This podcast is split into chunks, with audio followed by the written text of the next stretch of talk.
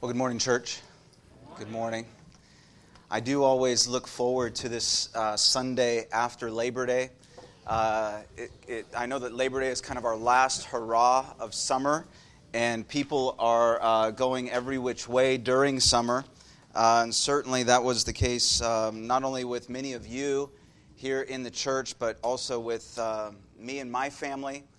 So, Labor Day, or the Sunday after Labor Day, in many, many ways, is a reconvening of the church as we begin to kind of gather back in increasingly week by week through September uh, as we come off of summer together. I'm looking forward to the morning, and I ask that you turn with me, please, to 1 Corinthians chapter 11. 1 Corinthians chapter 11. How are you this morning? Are you well?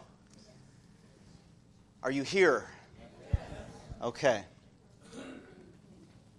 Next week, we're going to rejoin our series in the book of Acts. But this morning, I want to reflect on an aspect of our worship that has been part of the Christian tradition from the very inception of the church the Lord's Supper. Uh, at East Parkway, we practice this on a monthly basis, uh, typically the first Sunday of the month. But because we were elsewhere last week, uh, we're going to share in this symbolic meal today instead. If you've grown up in the church or have been attending our church for any length of time, certainly you are familiar with the Lord's Supper, communion, as it's often called. And yet, somehow, like, like other familiar things in life, we do almost without thinking about it. Uh, it can seem at times that the Lord's Supper can get lost in the shuffle in terms of its significance and application. And maybe that's why God has impressed this upon me today. Two weeks ago, Sal and I moved uh, our oldest daughter, Abby, uh, out of the house and into her college dorm. Thank you, all of you who have uh, shared with us how you are praying for us and uh, walking this road with us and checking in on us to see how we're doing. Uh, she, Abby, of course, is a pre nursing student at Biola University and has officially begun her first week of classes, uh, carrying a full 18 units, and it's been quite an adjustment already uh, for her and for us. Um, we've spent a few days, a couple of weeks ago, we were able to spend a few days with her on campus, helping her settle in, uh, meeting her roommate and the other girls uh, in her dorm, running errands for last minute necessities and comfort items while preparing ourselves emotionally for that moment when we would say goodbye.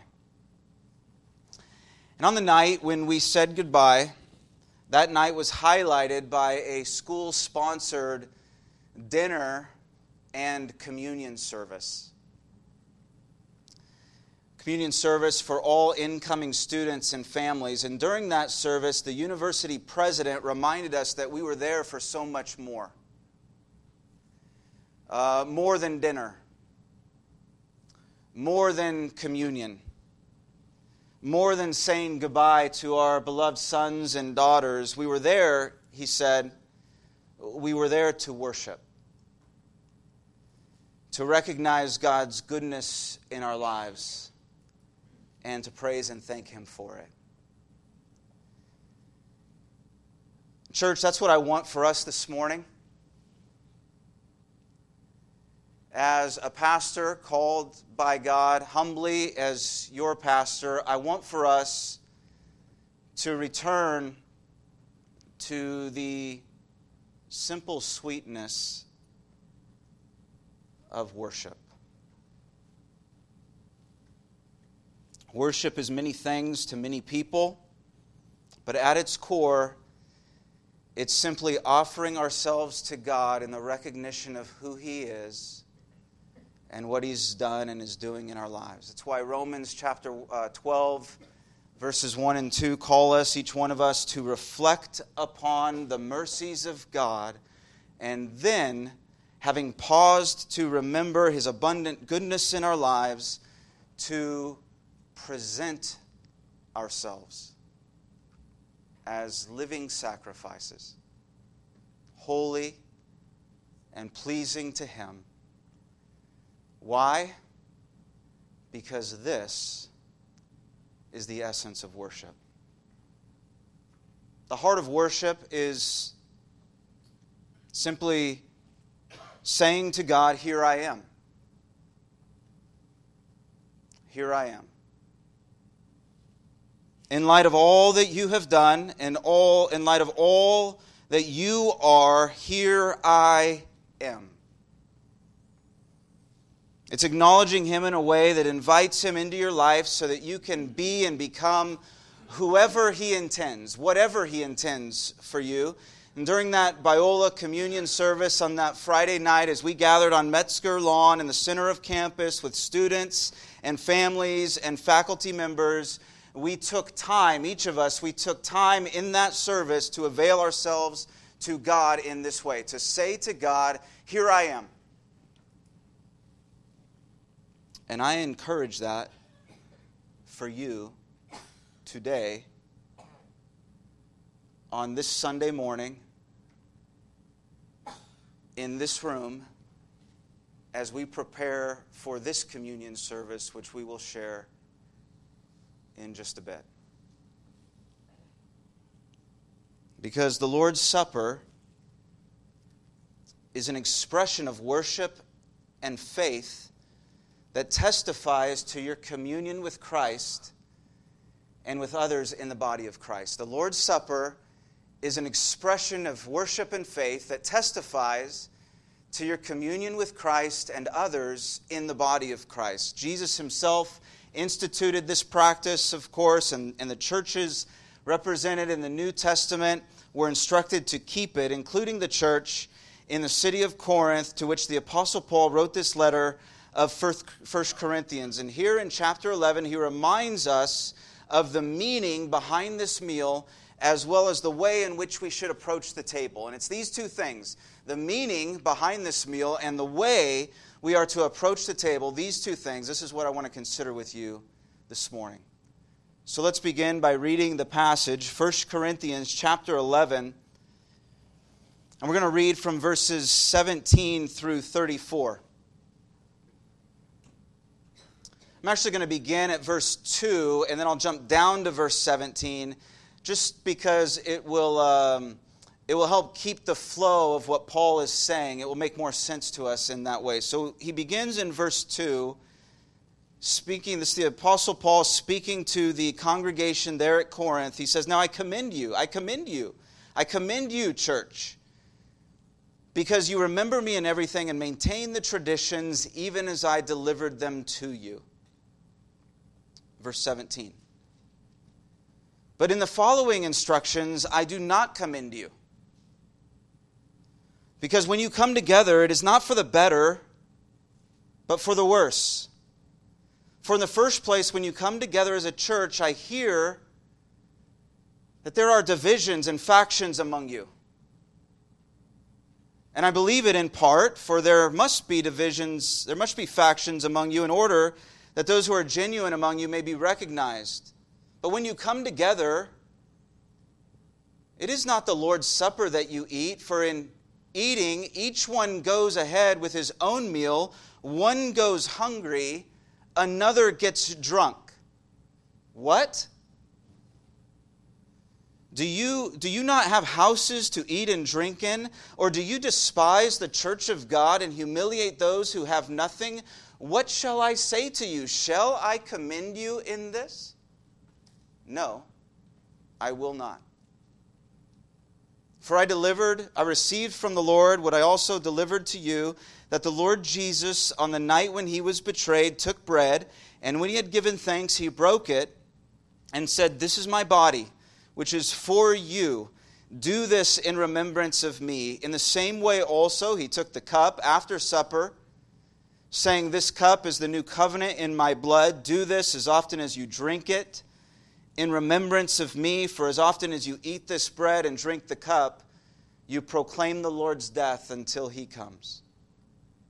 Whoever therefore eats the bread or drinks the cup of the Lord in an unworthy manner will be guilty concerning the body and blood of the Lord. Let a person examine himself then, and so eat of the bread and drink of the cup. For anyone who eats and drinks without discerning the body eats and drinks judgment on himself. That is why many of you are weak and ill, and some have died. But if we judged ourselves truly, we would not be judged. But when we are judged by the Lord, we are disciplined so that we may not be condemned along with the world. So then, my brothers and sisters, when we come together to eat, wait for one another. If anyone is hungry, let him eat at home, so that when you come together, it will not be for judgment. About the other things, I will give directions when I come. Amen. Will you pray with me? Father, we want to thank you again for this time we have in your word.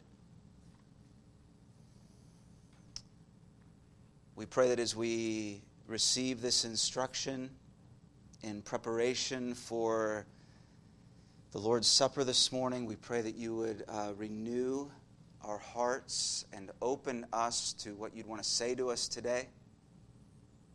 We pray that you will refresh us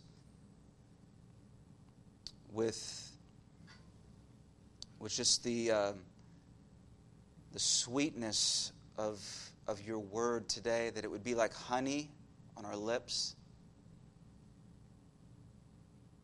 We ask that you would uh, help us to be mindful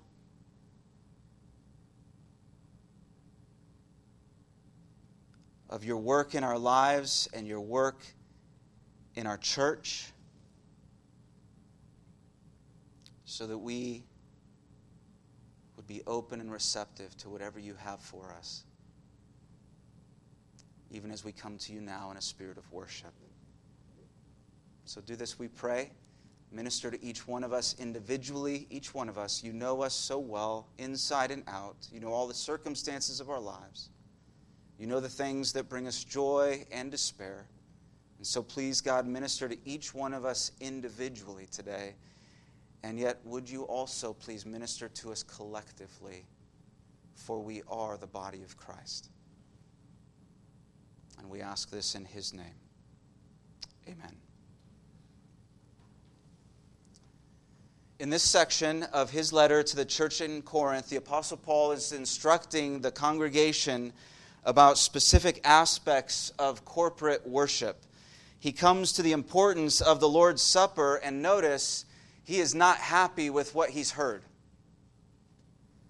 Although the Corinthians were appearing to take communion, they did so wrongly with wrong motives. So Paul stresses the meaning behind the meal and the way in which those who receive it are to approach the table, the meaning behind the meal, which is emphasized in the familiar words uh, found in verses 23 through 26.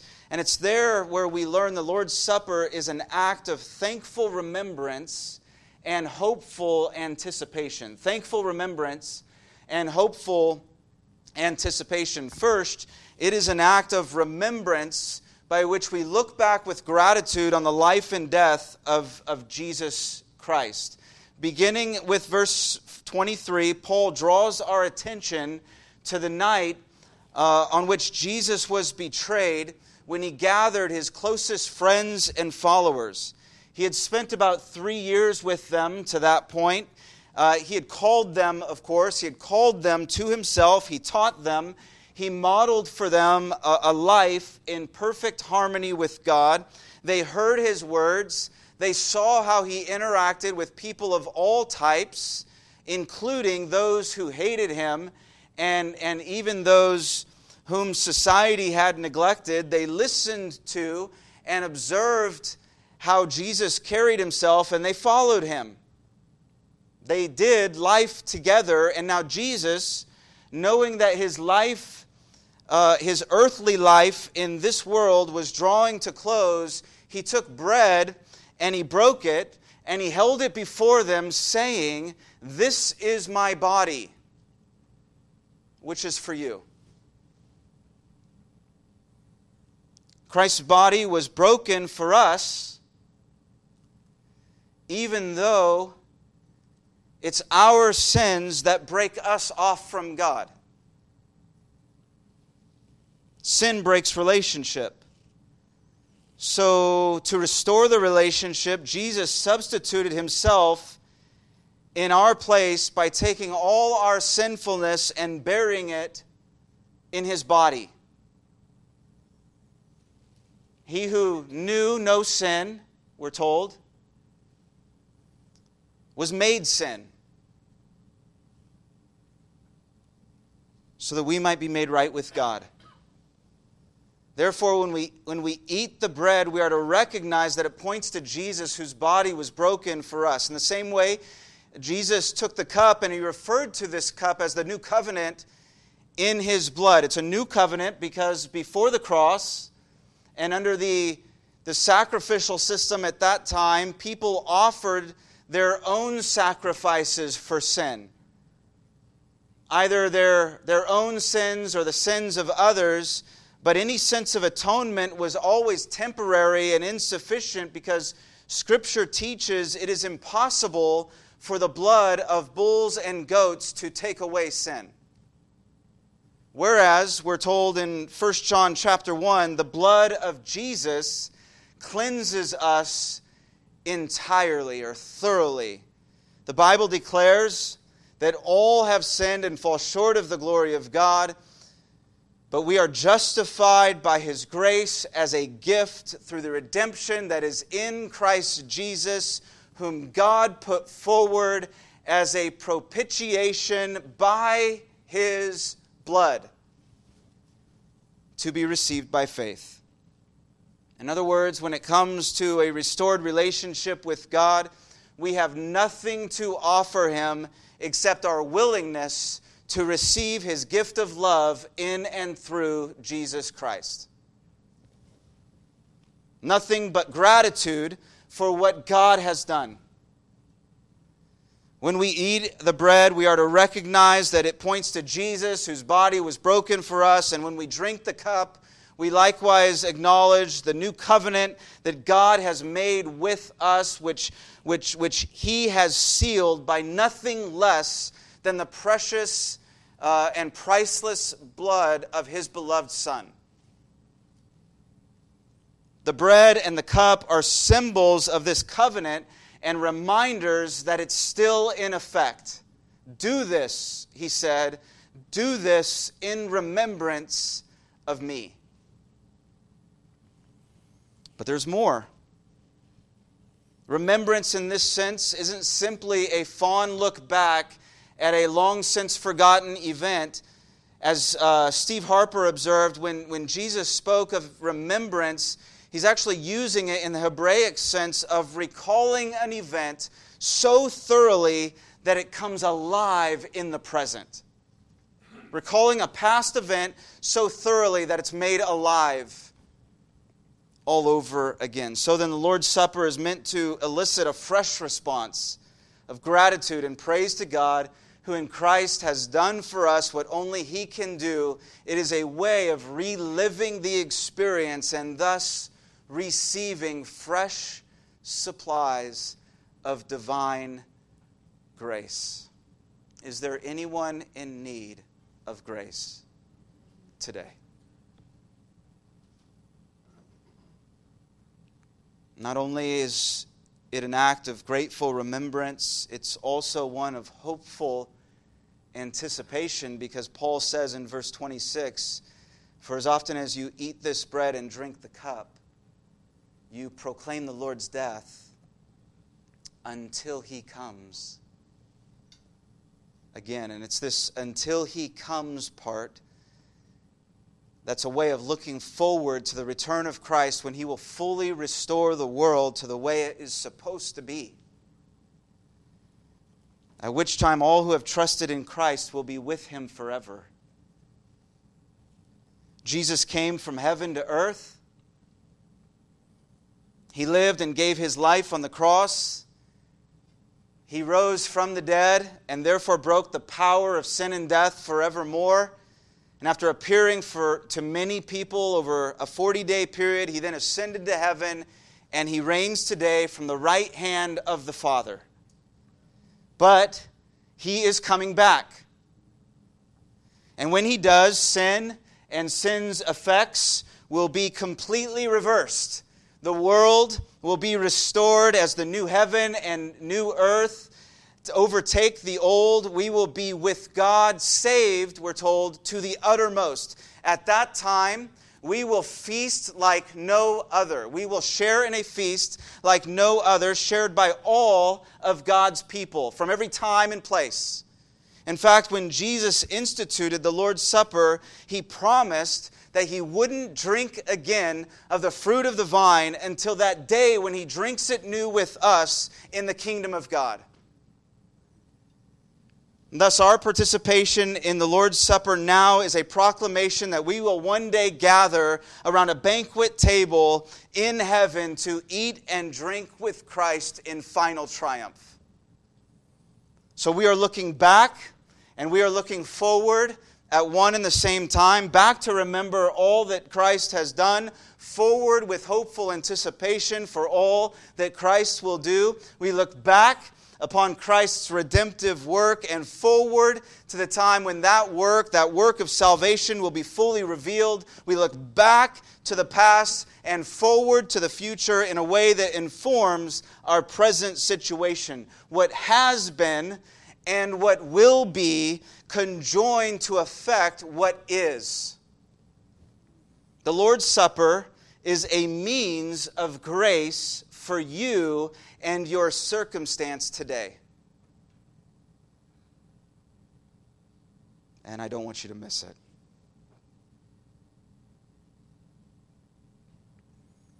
And so, having considered the meaning of the meal,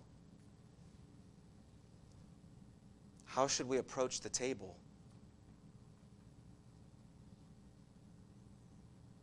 And according to this passage, we should do so introspectively, which means assessing your relationship with Christ and your relationships with others in the body of Christ. Verse 27 cautions against receiving communion in an unworthy manner because doing so makes a person guilty concerning the body and blood of the Lord. The point is that to receive the bread and the cup selfishly or thoughtlessly is disrespectful to the Lord, whose body and blood are of inestimable value. To do to approach the table with so little regard for Jesus and the work of Christ misses the meaning of the meal entirely. No wonder Paul took issue with the Corinthians. They gave little thought to what they were doing and why, and therefore they were guilty concerning the body and blood of the Lord. But the unworthiness alluded to here isn't about being good enough because none of us. Uh, none of us are, in fact, worthy of God's unmerited favor in this way. Who among us is worthy of, of God's undeserving grace in Christ? Who of us, who among us is worthy of Christ's sacrificial, substitutionary death? No one, right? No one. It is a gift freely given to those who recognize they cannot earn their own way, but must instead rely on Jesus, who himself is the way. So it's not about feeling worthy or trying to attain a certain level of worthiness before receiving communion. However, it is about approaching the table humbly in a spirit of self examination, knowing that we are sinners saved by grace, and in fact, it is grace we need. It is grace we need not just when we came to Christ, it is grace we need today. We need grace today to walk and remain in Christ.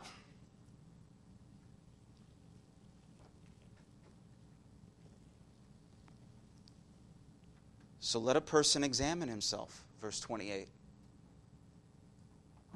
And so eat of the bread and drink of the cup. Now, what's involved in this self examination? How are we to examine ourselves? In what ways are we to examine ourselves? Certainly, it begins with an honest assessment of your relationship with Jesus, right? And so, can I ask you this morning, as you reflect on your relationship with Christ, can you say with integrity in your heart of hearts that He is the Lord of your life? Is His life being formed in you? In other words, are your thoughts being transformed by His? Are your ways reflecting His? And if not, why not? Is there something keeping you from glad and full surrender to Jesus this morning?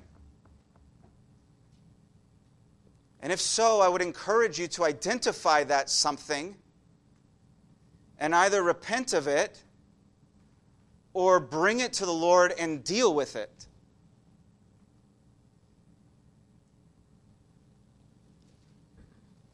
Does Jesus mean more to you than just a mere means of having your sins forgiven? Is there unconfessed sin in your life? Is there repentance needed on your part? Are you genuinely grateful for who He is and all that He's done in a way that not only receives Him as Savior, but desires to follow Him as Lord? Since the bread and the cup represent the body and blood of Christ, doesn't it make sense that we would come to the table only after assessing our relationship with Christ? We've got to do some real heart level work here before the Lord as the Spirit of God shines the, the light of truth into the deepest recesses of our soul.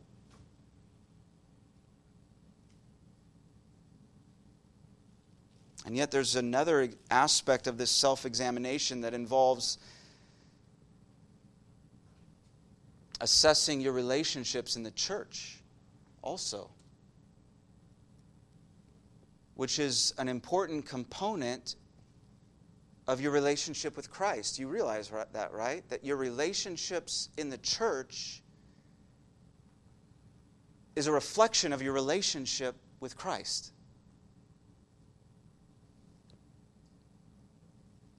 And as a matter of fact, when, when speaking here with the Corinthians, it's this aspect of, of honest assessment that Paul hits the hardest. The whole section begins with him unwilling to commend them because they were allowing factions and divisions in the church to disrupt and destroy their unity in Christ.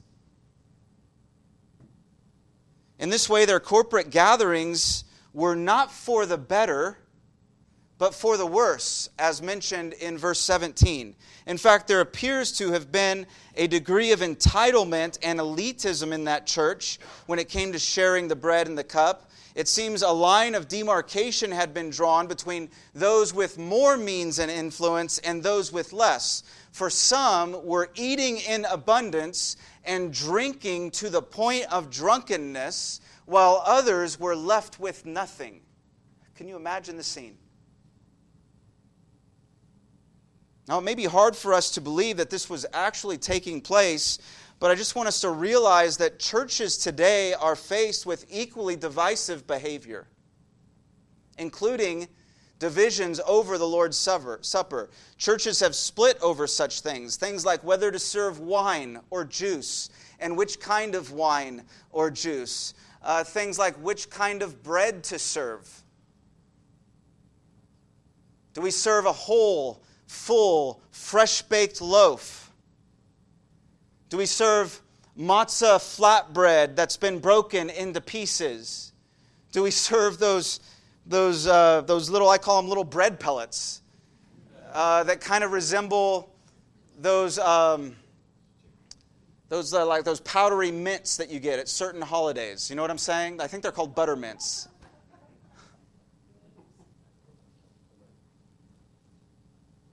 I'm not kidding you about this. I once heard of a church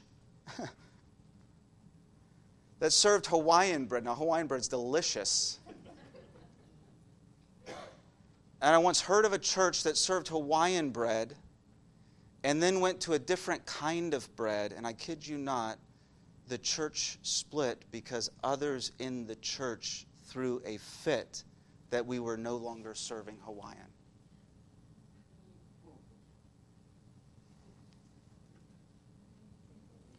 That sheds a light on the human heart. Uh, I know it's funny, but it's also incredibly sad. Because my heart and yours, our hearts are just as prone to that kind of behavior.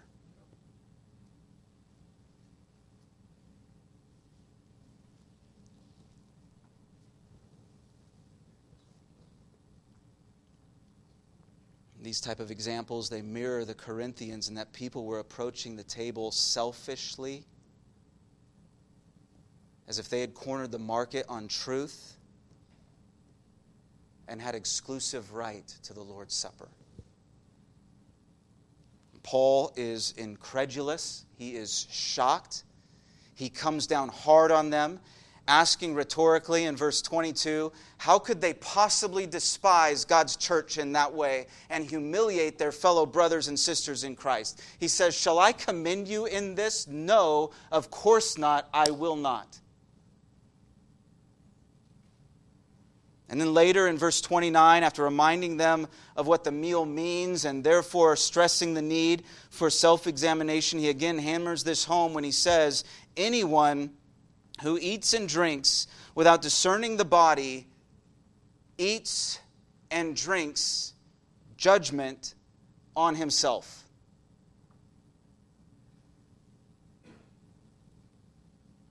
Without discerning the body, he says. What does this mean? Some believe he's referring to the actual body of Jesus, which was so selflessly given. How, how could they be so selfish and act so selfishly in view of Christ's utter selflessness on their behalf. Others believe it refers to the church, to the metaphorical body of Christ and the individual members who comprise it that partaking of the Lord's Supper selfishly without concern for unity in the church is not only detrimental but dangerous. So dangerous, notice, that Paul says uh, that's why some of the Corinthians were physically ill and had even died.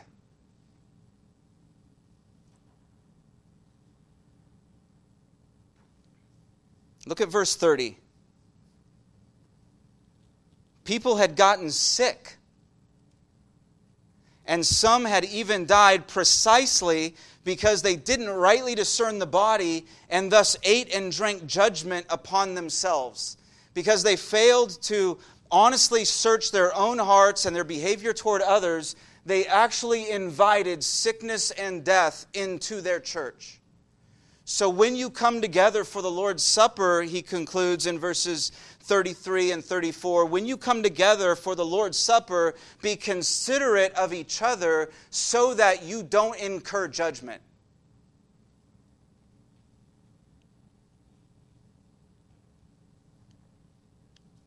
Paul's not playing around here.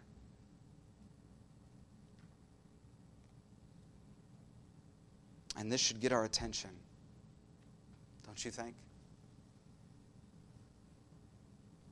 God has brought us together in Christ, and because He desires that we eagerly preserve, eagerly protect, eagerly promote this unity we share in the Spirit, we should, when examining ourselves, make sure that our relationships in the church are in good standing. We should guard against factions and divisions because when we come together to the Lord's Supper, it's not just about you and the Lord, it's about you and the Lord and everyone else who gathers around that table. We are one in Christ. And for an illustration of this kind of oneness, uh, as I was thinking about this this week, God brought my thoughts to, to, uh, to, the, the, the, to the time when Jesus instituted this practice. And so I just want you to think about the people who gathered around the table for that first Lord's Supper.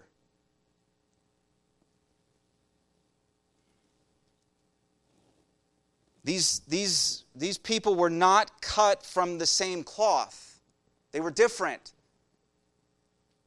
They were, they were people like us who didn't always agree on every point. For example, just, just a, a small example, but a very important one Matthew was a tax collector meaning that Matthew had worked for Rome.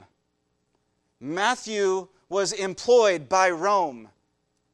Matthew had Rome's best interests in mind when he did his job.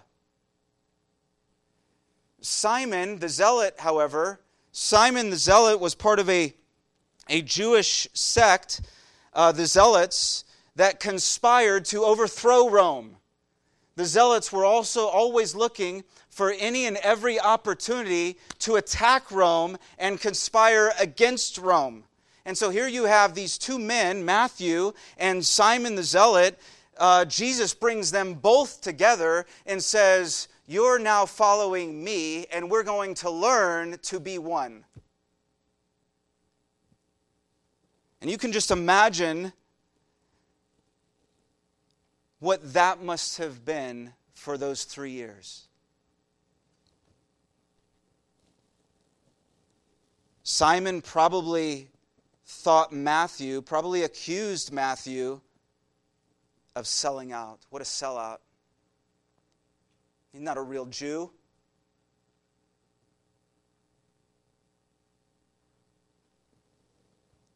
Well, Matthew probably thought Simon was just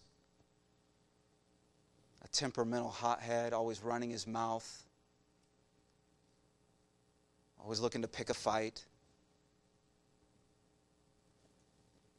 And yet, Jesus, what does he do? He brings them together and he washes all of their feet. And then he tells all of them to follow his example by doing for others what he has done for them.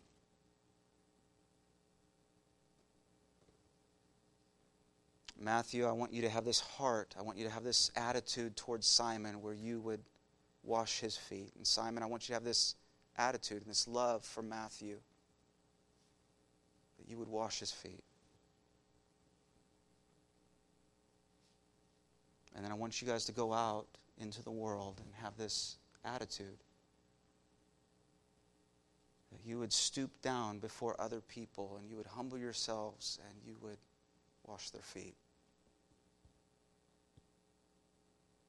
I don't want you to think of yourself more highly than you ought. No, I want you to I want you to I want you to approach it as if you were the lowest of all.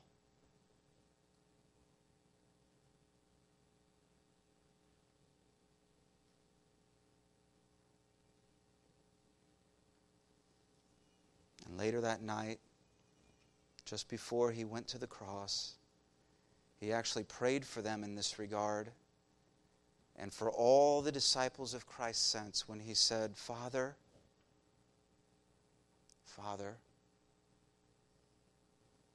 may they all be one.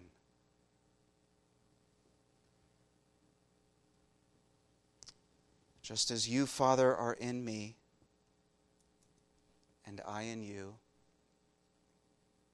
May they be one so that the world would know that I have sent them.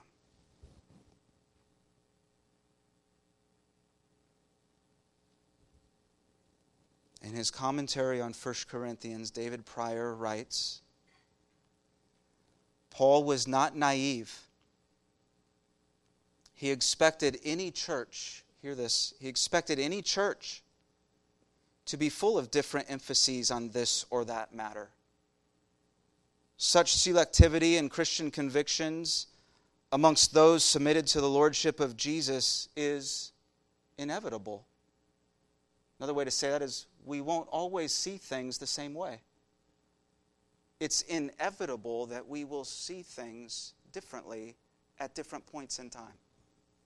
It's inevitable that we will sometimes come to Scripture and have different understandings of what certain verses or passages are saying.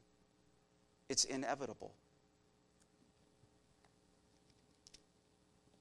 Such selectivity and Christian conviction amongst those submitted to the Lordship of Jesus is inevitable, but there is absolutely no need, let alone any propriety, for Christians to break fellowship on the basis of such distinctives. When such schism actually penetrates the public worship of the congregation, the situation is scandalous he says. And if I may, I think we need to hear this right now. In fact, I cannot help but think the reason God led me to preach on the Lord's Supper today is because the issue of oneness and unity and togetherness is under attack.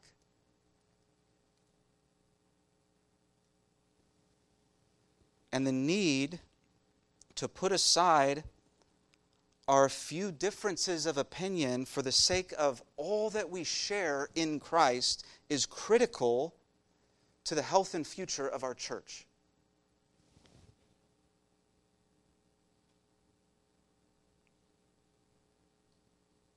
So each one of us, for each of us, this affects our relationship with Jesus. And obviously, it affects how we relate to one another and move forward together while continuing to build a community for the cause of Christ.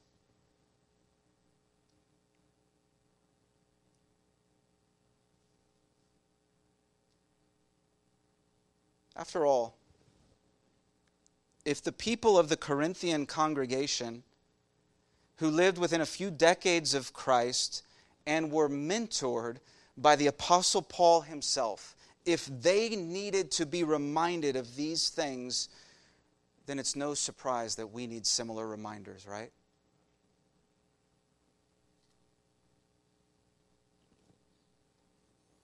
So I began by asking you to avail yourselves to God this morning, right where you are, right in your seats, right in this room, right in these moments, to say to God in a spirit of worship, this is between you and Him, and this to say to God, Here I am. To present yourself to Him as a holy and pleasing sacrifice. Here I am.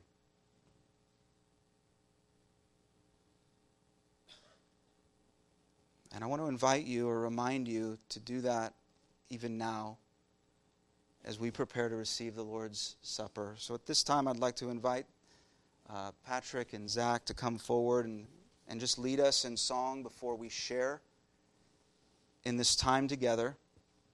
And so as we sing, I encourage you, church, I encourage you to think about the meaning of this symbolic meal, the meaning of this meal and the way we're to approach the table. And then after we sing, after this song, I'll come back and I'll explain how we're going to partake today. May God bless you.